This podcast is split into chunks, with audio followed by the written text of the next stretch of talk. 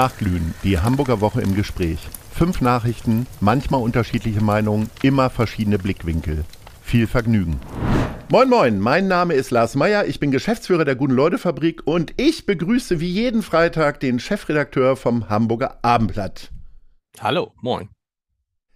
Lieber Lars, wir diskutieren auch heute wieder die wichtigsten Themen der Woche und steigen ein mit einer Negativnachricht. Ähm, das Bezirksamt Hamburg-Mitte ist die schlechteste Behörde in Deutschland. Der Verbraucherschutzverein Berlin-Brandenburg hat anhand von 43.000 Google-Meldungen Bürger- und Meldeämter bewertet. Dabei kam heraus, dass das Kundenzentrum Hamburg-Mitte mit 2,1 von 5 möglichen Sternen die am negativsten bewertete Behörde Deutschlands ist. Ein zweifelhafter Ruf, allerdings ich glaube ja an solche Abstimmungen so gar nicht. Also gerade bei Google, weil ich mich immer frage, wer macht da jetzt mit? Bist du so ein Typ, der äh, bei Restaurants und so weiter Bewertungen hinterlässt? Nee, nee, mache ich normalerweise auch nicht. Und klar, man sieht das ja auch bei Amazon oder sonst wie, dass natürlich die Leute, die sich oft drüber aufregen über irgendwas, dann schnell mal eine negative Nachricht hinterlassen. Und ganz oft auf Leute, zum Beispiel bei Buchpräsentationen, Re Rezensionen siehst du das ganz häufig, dass du dann eben, dass Leute dann das ein Buch besprechen, obwohl es noch gar nicht da ist oder obwohl es gerade erst da ist und sie es gar nicht gelesen haben. Und vielleicht ist es bei den Dingen auch genauso. Mich wird das auch gewundert mit dem Bezirksamt Mitte, weil ich war da früher auch häufiger, als es noch in der Nähe des ähm, Bahnhofes war und da fand ich es auch schwierig, muss ich sagen aber jetzt in dem neuen, die, die sitzen jetzt da, wo wir früher mit dem Armblatt gesessen haben, mhm. äh, in der ähm, Kaiser-Wilhelm-Straße. Und eigentlich so von der Atmosphäre und von dem ganzen Surrounding scheint es mir doch eigentlich eine Sache zu sein, wo es eigentlich ganz gut vorangehen könnte. Aber ich war da selber auch lange nicht mehr. Es ist nicht mein Bezirksamt gewesen. Was glaubst du denn, woran das so liegt, dass äh, Leute sich nun so negativ äußern über das Bezirksamt Mitte, weil es ist ja eigentlich äh, zunächst erstmal ein schönes Haus. Was da drin passiert, weiß ich nicht. Aber wenn es um das hässlichste Bezirksamt ginge, dann müsste es ja wahrscheinlich äh, eher so äh, die Grindelhochhäuser sein, ne? Och, naja, also auch die Grindelhochhäuser, da, ich weiß, ich war da, ein Freund von mir, der bei dem Standesamt geheiratet, ist auch gar nicht so schlecht. Ich habe du, ich habe keine Ahnung, ich habe ja diese Umfrage nicht, ich habe ja diese Umfrage nicht gemacht. Und ich so jetzt von, von jemandem von, von außen würde ich sagen, Mensch, eigentlich, das liegt gut, das ist ein das ist eines der modernsten äh, Bezirksämter, was es gibt. Ähm, wir haben da lange gearbeitet haben uns da sehr wohl gefühlt. Also keine Ahnung. Also ich glaube auch, ähm, wir gehen ja immer sehr kritisch mit Behörden und so weiter um, aber äh, da hat sich tatsächlich in Hamburg einiges getan. Also alleine die digitale Terminvereinbarungsmöglichkeit und äh, dass, äh, wenn man beispielsweise, das habe ich erlebt vor zwei Jahren, äh, einen Reisepass verlängern wollte. Nee, es, es mag schon länger her sein, weil während Corona brauchte man keinen Reisepass, fällt mir gerade auf. Ähm, aber dann wird dir halt das Amt zugewiesen, äh, wenn es schnell gehen soll, äh, was am meisten Kapazität Kapazitäten hat. Und solche Sachen finde ich eigentlich schon gut. Da hätte man sich also schon viel eher beklagen können. Dann kommen wir doch mal zu einer richtigen Krise. Die gibt es bei Vielmann tatsächlich. Die Hamburger Optikerkette hat ihren Umsatz und ihre Gewinnziele für 2022 erneut gesenkt. Nachdem dem Vorstand die vorläufigen Zahlen für die ersten drei Quartale bekannt sind, gehe er für das Gesamtjahr nur noch von einem Konzernumsatz in Höhe von rund 1,75 Milliarden Euro und einem Vorsteuerergebnis von mehr als 160 Milliarden, Millionen Euro im Gegensatz zu den vorher erwarteten 190 Millionen Euro aus. Nur wenige Minuten nach Veröffentlichung stürzte der Aktienkurs um mehr als 8% auf unter 30 Euro ab. Vor einem Jahr lag der Kurs bei mehr als 60 Euro. Der Wert des Unternehmens hat sich also innerhalb eines Jahres halbiert. Verrückt, oder? Weil ich sag mal, hm, für, den, für einen Kaufmann, äh, ich sag mal, also in meiner Kategorie als Kleinunternehmen, ist ja wichtig, dass man eine schwarze Zahl schreibt. Aber äh, dass jetzt 160 Millionen Euro äh, Vorsteuerergebnis schon als so negativ bewertet wird, finde ich zumindest interessant, aber das zeigt vielleicht auch, dass ich gar keine Ahnung habe. Genau. Äh, nein, also es ist interessant, es ist, es ist, nein, es ist, es ist, es ist interessant, so funktioniert die Börse halt, aber ich habe das auch gelesen diese Woche und habe dann musste, ich muss bei der Sache immer an Hapag-Lloyd denken. Ja, Hapag-Lloyd, ich meine, du, also ich habe ja neulich mit einem äh, Hamburger Kaufmann äh, gesprochen und dann kamen wir auf Hapag-Lloyd und sagte, ist es nicht irre, dass Hapag-Lloyd ähm, äh, in diesem Geschäftsjahr wahrscheinlich einen Gewinn von 18 Milliarden Euro machen wird? Und das ist der Haushalt der Stadt. Dann muss man mal mehr, sagen. Das ist, das ist mehr. Und dann sagte mhm. der Geschäftsmann zu mir, wissen Sie, was das eigentliche Problem ist, Herr Haider? Sie sind jetzt elf Jahre Chefredakteur des Hamburger Abendblatts und können Umsatz und Gewinn nicht auseinanderhalten. Ne? Weil natürlich viele Leute denken, 18 Milliarden Euro Gewinn, das geht nicht. Wie soll das denn gehen? Und wir erinnern uns an Hapag-Lloyd, das war die Reederei, die damals ähm, die Stadt übernommen hat, in einer schweren Phase, wo, glaube ich, der Verlust bei 970 Millionen Euro lag und die Stadt ist dann mit 600 Millionen Euro da reingegangen. Ähm, und viele haben gesagt, was für ein Wahnsinn. Und nächstes Jahr wird die Stadt Hamburg allein an Dividenden ungefähr 1,4 Milliarden Euro von Hapag-Lloyd bekommen. Und das ist ich habe das auch in Gesprächen mit Menschen von Hapag-Lloyd, die, das ist ja irre, wenn du, du bist es gewohnt, dass du 200, 300, vielleicht 400 Millionen Euro Gewinn machst und plötzlich machst du 18 Milliarden Euro Gewinn. Das zeigt, wie verrückt diese Wirtschaft in diesen Zeiten ist und dagegen ist Vielmann irgendwie, hat, glaube ich, Vielmann gar keine Ausschläge nach oben und nach unten. Äh, ich habe tatsächlich heute Morgen, bevor ich mit dir gesprochen habe, habe ich selbstverständlich mit dem Finanzsenator gesprochen. Das ist die Reihenfolge, die man einhalten muss. Äh, und genau darüber haben wir auch gesprochen, weil ich der Meinung bin, ähm, dass dieses Geld, was ja sehr, sehr unerwartet und äh, ja fast unbeteiligt, also klar, die Stadt ist beteiligt, erwirtschaftet wird, dass man da vielleicht tatsächlich auch mal ein bisschen an die Nischen denken sollte. Ne? Also, äh, dass das vielleicht auch mal Geld ist, was nicht in die üblichen Sachen reinfließt, sondern äh, dass man sich, äh, wir haben diese Woche auch schon das Thema Jugend gehabt, äh, die ja doch in den letzten drei Jahren sehr gelitten hat, auf vielen Bereichen im Arbeitsmarkt, in der Psyche und so weiter. Dass, da könnte Hamburg tatsächlich mal einen Schritt nach vorne gehen und noch ein bisschen zukunftsorientierter sein. Ja, da haben wir ja schon mal drüber gesprochen. Ich wäre da sehr vorsichtig ich würde das Geld, ich würde mich jetzt erstmal freuen, dass das Geld da ist, weil man muss ja sagen, die Stadt muss ja auch deutlich mehr Geld ausgeben in der nächsten Zeit. Und ich glaube, da kommt noch auf einen Bereich und auf die Stadt und auf einen Bereich eine Herausforderung vor, der dir auch sehr wichtig ist, nämlich die Kultur. Ähm, wenn dieses ähm, Projekt, das die Stadt sozusagen Einnahmeausfälle kompensiert, das läuft, glaube ich, am Ende des Jahres aus. Ich weiß nicht, ob es verlängert werden wird. Aber Fakt ist, geh mal in die Theater, guck dich mal um. Äh, da gibt es sehr, sehr viel leere Reihen. Und ich habe mit mehreren Theatermachern jetzt gesprochen, die sagen, ja, zum Teil liegt das an der Angst vor Corona, zum Teil liegt das an der Angst, äh, was bringt die Inflation noch mit sich. Aber, und das darf man, glaube ich, nicht vergessen, durch Corona hat sich unser aller Art und Weise zu leben offensichtlich geändert. Also bei dir nicht so stark, aber bei vielen anderen Menschen ist es so, die gehen halt einfach weniger weg und wozu das führen wird nächstes Jahr. Wenn Theater nur noch 20, 30 Prozent äh, Auslastung haben, wenn 400 Zuschauer das sind, was früher 800 Zuschauer sind, das mag ich noch gar nicht ähm, zu bewerten, aber da wird man im Zweifel auch nochmal den Start brauchen. Es sind tatsächlich die Gewohnheiten. Also ich habe ja den Eindruck, man hat Netflix irgendwie leer geguckt, aber es gibt äh, viel zu viele Leute, die sagen, ach nö, ich bleib halt zu Hause. Es ist niemand mehr gewohnt, zwei bis dreimal die Woche auszugehen, wegzugehen, mal ungeachtet von der Situation, ob Kinder da sind oder nicht.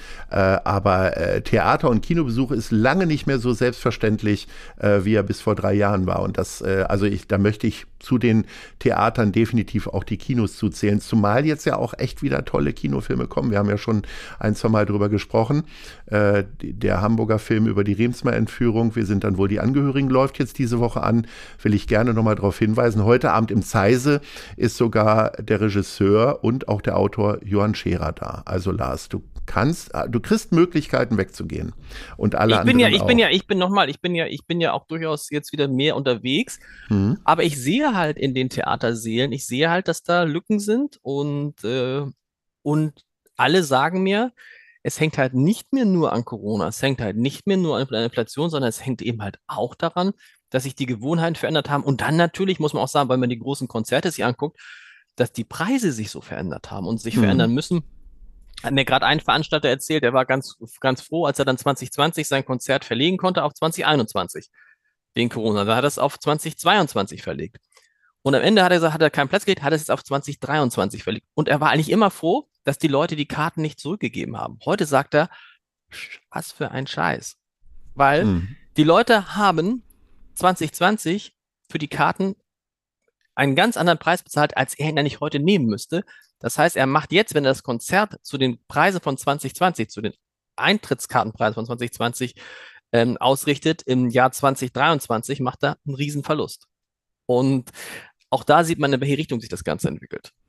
Also äh, Konzertkartenpreise, die nähern sich mittlerweile wirklich langsam amerikanischen Niveau an. Äh, ich glaube, so 80 Euro sind heute nichts mehr. Ich war gestern, ich bekenne mich, ich bin gestern bei Roland Kaiser gewesen im Konzert. Äh, da kostet die Karte 100 Euro. Ja, Wahnsinn. Äh, ich glaube, diese Karte hätte früher tatsächlich 60 Euro gekostet. Also äh, deine Eltern werden dir davon erzählen können. Die waren wahrscheinlich auch dann bei Roland Nein, nein, Kaiser. nein, ich kenne, ich, ich bin, ich bin, ich finde Roland ja groß, ich bin ja kein Roland Kaiser Fan, aber ich mag eigentlich, ich mag den, würde Markus ja. Lanz sagen. Aber ich habe, ich habe, ich habe, ähm, ich habe, ich hatte neulich DJ Bobo bei mir im Podcast und der hat sich echt total darüber aufgeregt und der macht es halt so, dass er sagt, bei mir gibt es, ist die günstigste Karte, kostet bei mir 30 Euro. Ich glaube, mit, mit wow. Gebühren 32,50 Euro. Aber warum kann er das machen?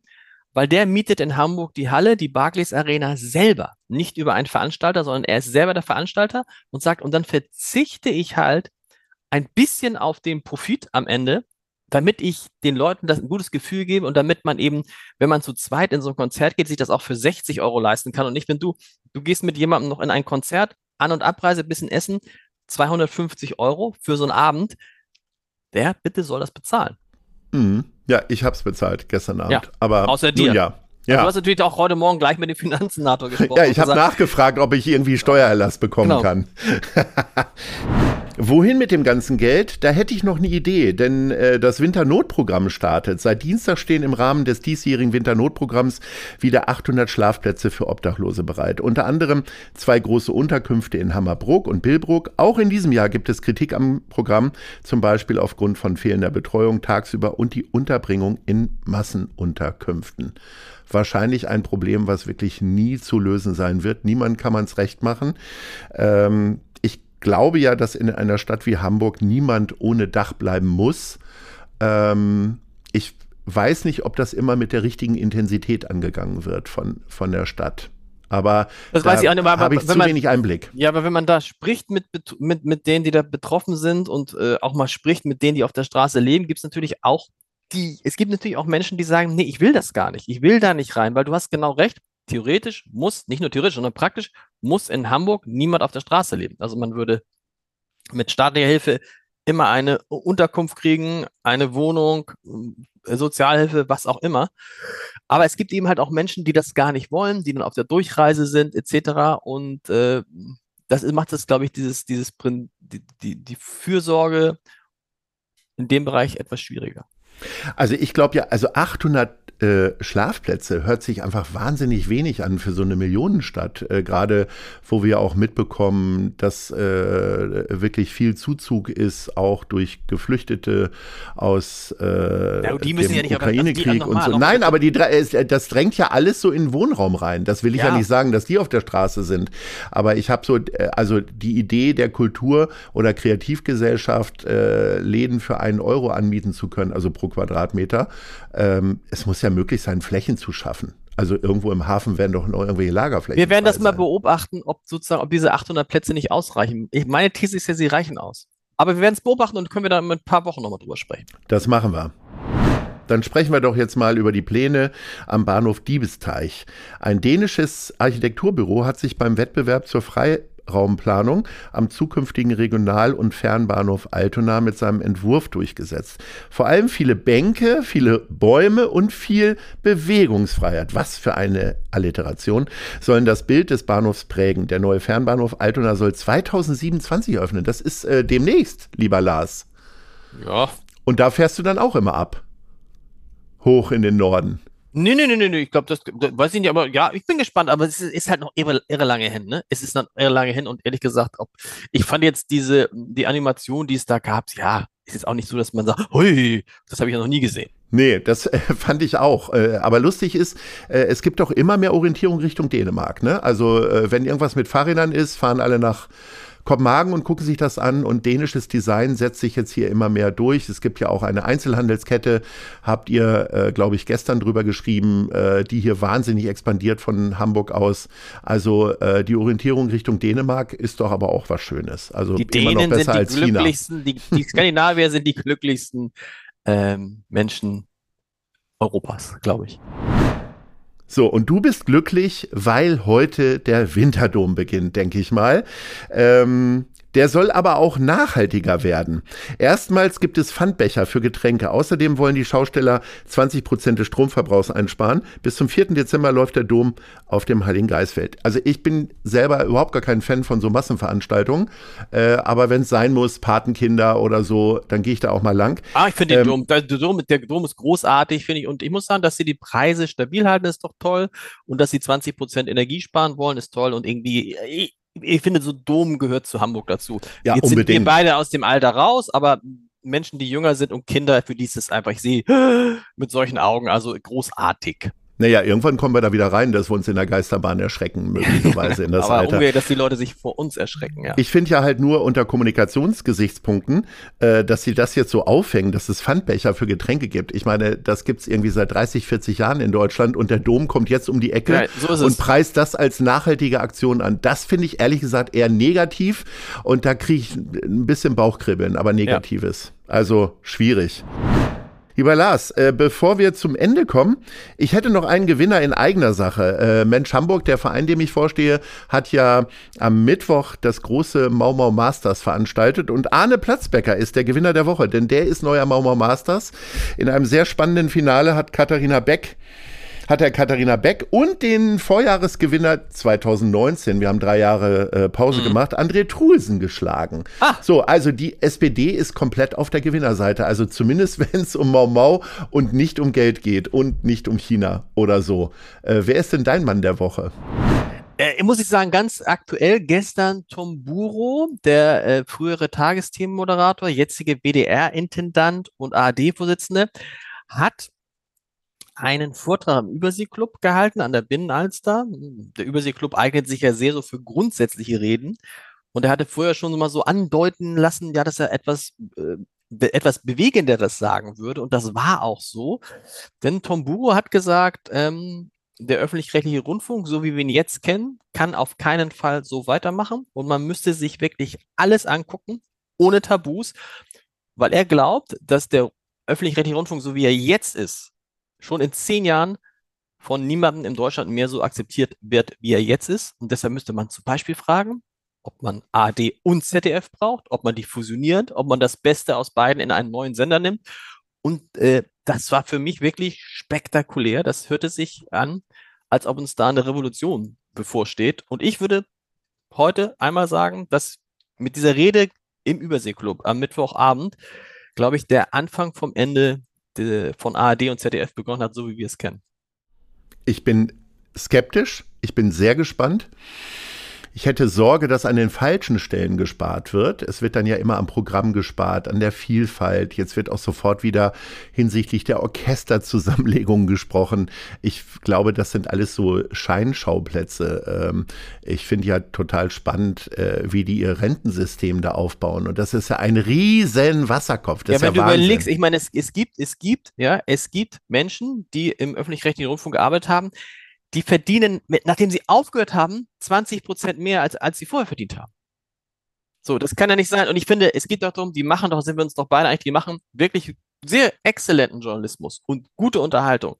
Aber dass dara, dann, da, daraus, aus diesem Journalismus und der guten Unterhaltung, eine unfassbare Behörde, eine Behörde, die an Trägheit anderen staatlichen Behörden in nichts nachsteht, entstanden ist, das geht nicht. Und ich verstehe Tom Buro, dass er sagt, wir müssen jetzt die Flucht nach vorne antreten, weil sonst irgendwann ist unsere Legitimation hin.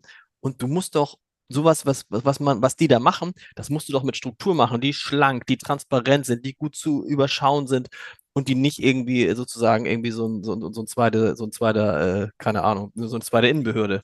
Nichts gegen die Innenbehörde. Finanzbehörde, was weiß ich. Oder Finanzbehörde, Oder so. Allerdings, also schöne Sonntagsrede äh, an einem äh, Mittwoch, glaube ich. Aber ähm, ich glaube, die größte ARD, der größte ARD-Sender, der WDR, könnte da ja mal zügig beginnen mit ein bisschen Aufräumen. Da sind die nämlich auch weißt, du weißt, dass der. WDR, dass der WDR größer ist als die BBC. Der WDR alleine, das sagt schon vieles.